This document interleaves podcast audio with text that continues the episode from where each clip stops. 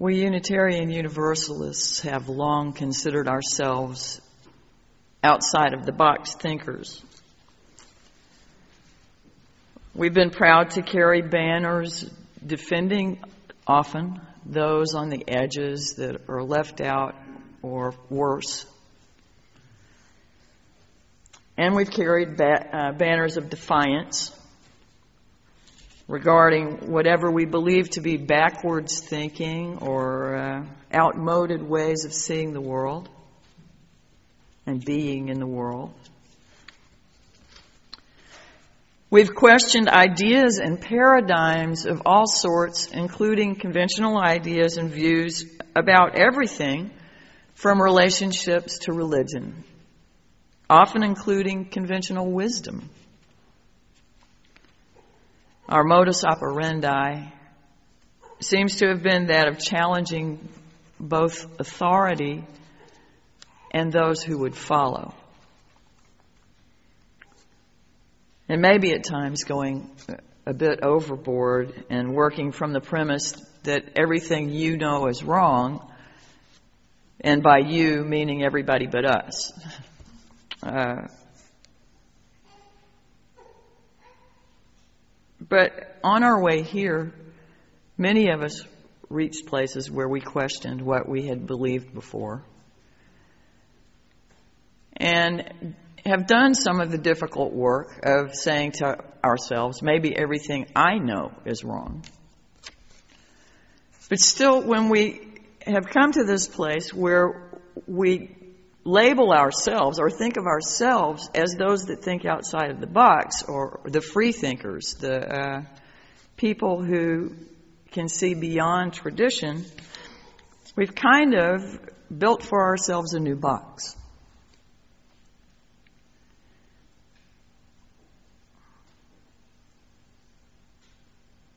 Bertrand Russell wrote, in all affairs, it's healthy, it's a healthy thing to hang a question mark on the things you have long taken for granted.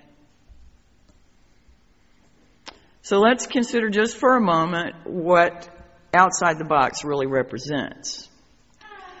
I mean, the box is normal ways of doing things. Um, and looking at things, assumptions that are typically made, things that are taken for granted, and habits of the mind, whether normal represents society as a whole, Shreveport, or this church. So outside the box would be challenging those assumptions and questioning everyday things. Um, but the boxes that we need to breach are our own.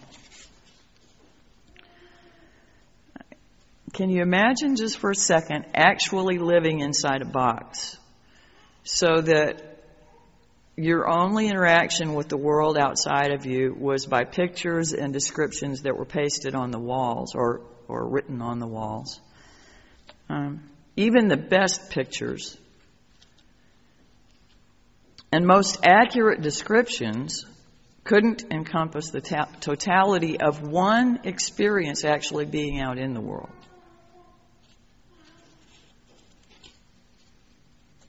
So you would develop all sorts of assumptions about the world that may not be useful and may not be true.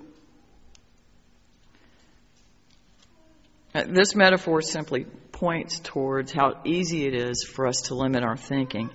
We've uh, used this story here as long as I can remember about the five blind men and the elephant, thinking that uh, in a way it, it leaves room for all faiths and it makes the assumption that all of those faiths have part of the truth.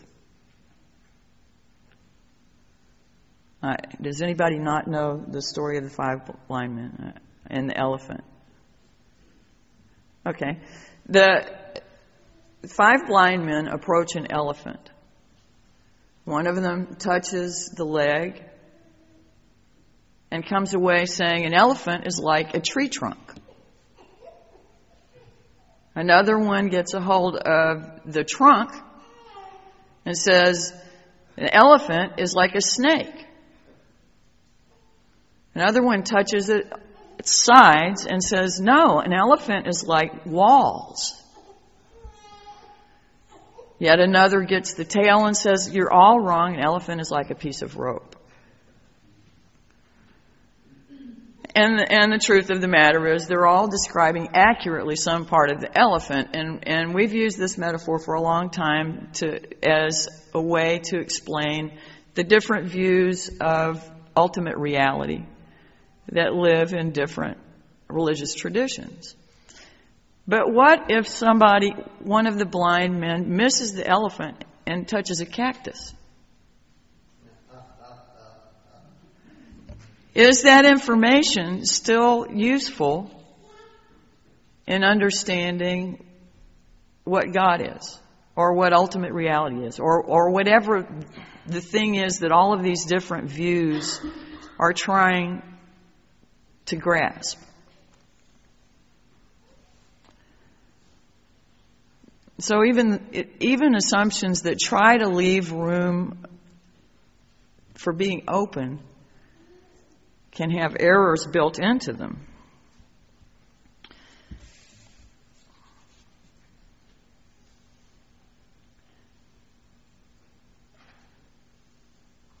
The ways we always think and the accompanying hidden assumptions are like the pictures and descriptions on the inside of that box.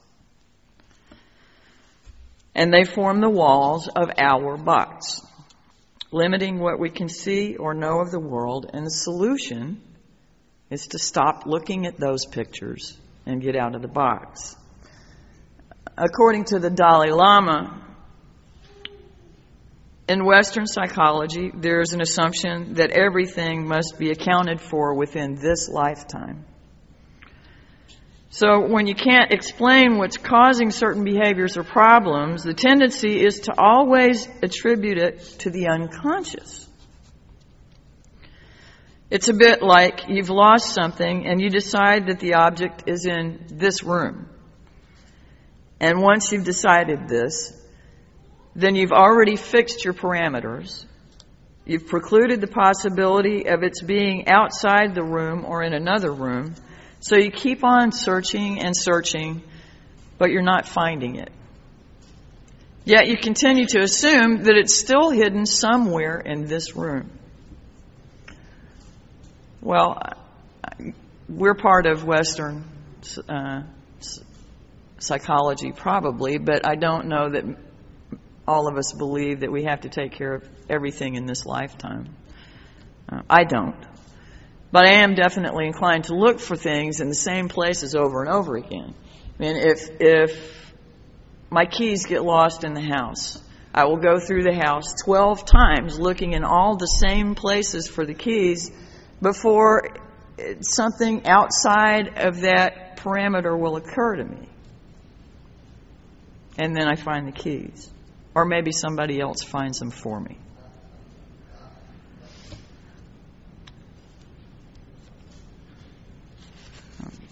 Thinking outside of the box is never easy. Nor is it merely a reflection of being bright.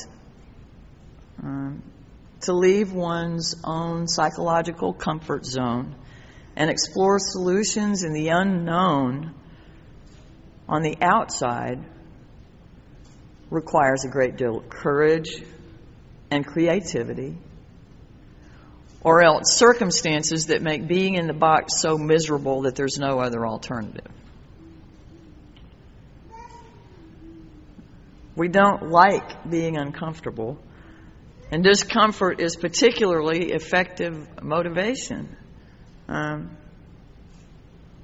but why do we have to wait until things become uncomfortable to do something different, to look at them a different way, address them in a unique fashion? Uh, Finding ourselves free from an old rut is a delightful, exhilarating experience.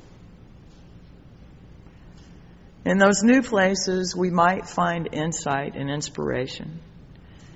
Outside the numbing effect of our boxes, spirits awaken to both what needs to change and ways to go about it. What I call God is outside the box.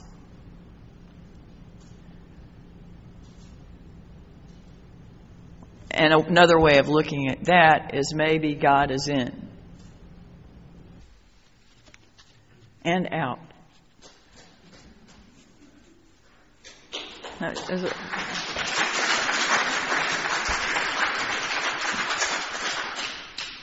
As it stands, we're in a paradigm that no longer serves us. But this is true a whole lot of places on a whole lot of levels. We're in a historic time.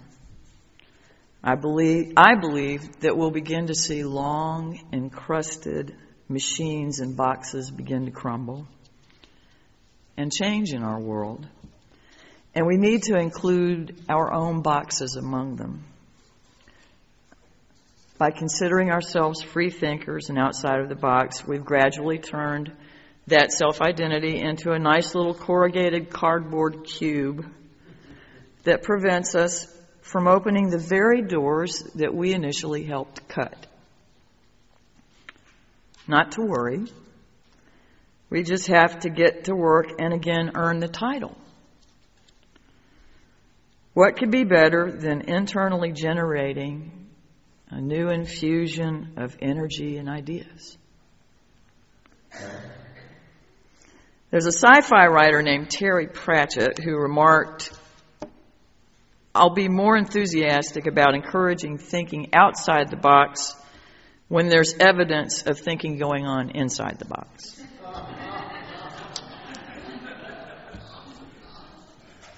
I don't think I even need to give any references for that one. Um, sometimes we need to be reminded that we don't know either. Reminded, as Einstein pointed out, that the difference between what is known by the most learned people and what is known by the least is infinitesimal compared with what is unknown.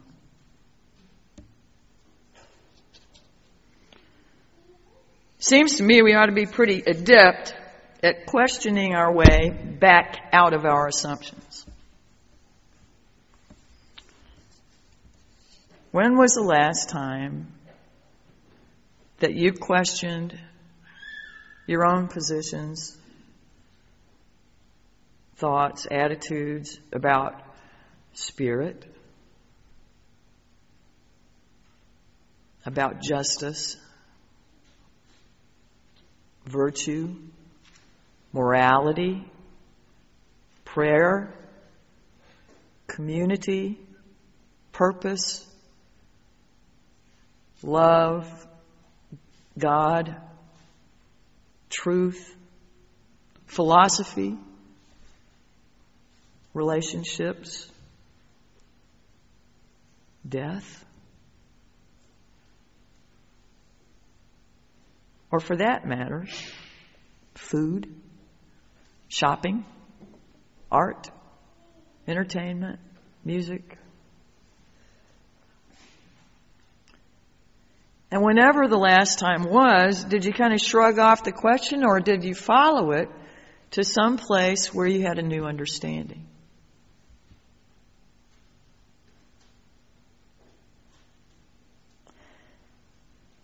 Each of us may be one small shift, one small insight away from unraveling the things that have befuddled us the most our whole lives. After all, we are co creators of our experiences and our lives and the world that we share with everybody else.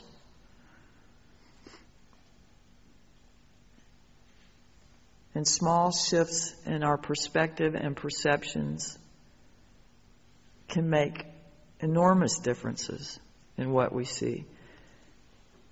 But we have to get outside of our routines, the ways that we think about things. One of the examples I saw when I was looking online for a little bit of stuff was When somebody wants to go buy a house, they start making some assumptions. Okay, I have to have money for a down payment. I have to do this. I have to have this. I have to have this. And it went through each one of them and said, that's not true.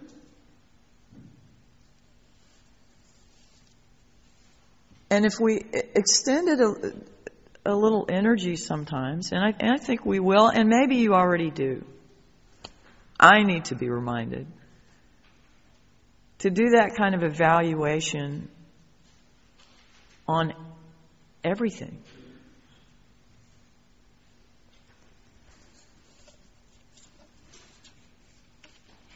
A paradigm shift does not simply involve slight modifications to an existing model. This isn't an upgrade. It's like throwing out uh, those big old bulky things that took up whole rooms and getting a laptop.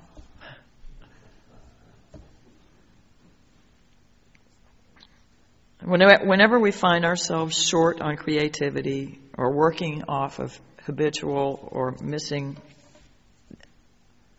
habitual ideas or missing the broader view, it's time for us to break out. Individually, it means being bold enough to allow for considerable changes in and around ourselves and probably to instigate them. Maybe not. And as a church, it means let, letting go of those old ideas and having the courage to let those that press closer to the edge share their visions with us and maybe joining them there. In this community, it's our place to keep our minds open, to look beyond what we know at every moment, because it's there that the truer vision awaits, the ever truer vision awaits. And from there, that we will lead if we're going to. This city around us is growing and changing. Since I grew up here, it's become far more metropolitan, even though compared to other places, it's still, you know, pretty homogenous. Not nearly as much as it was. Any assumptions I make about the area around us that I had when I was younger are not true now and the ways that I need to interact with those people around me are different.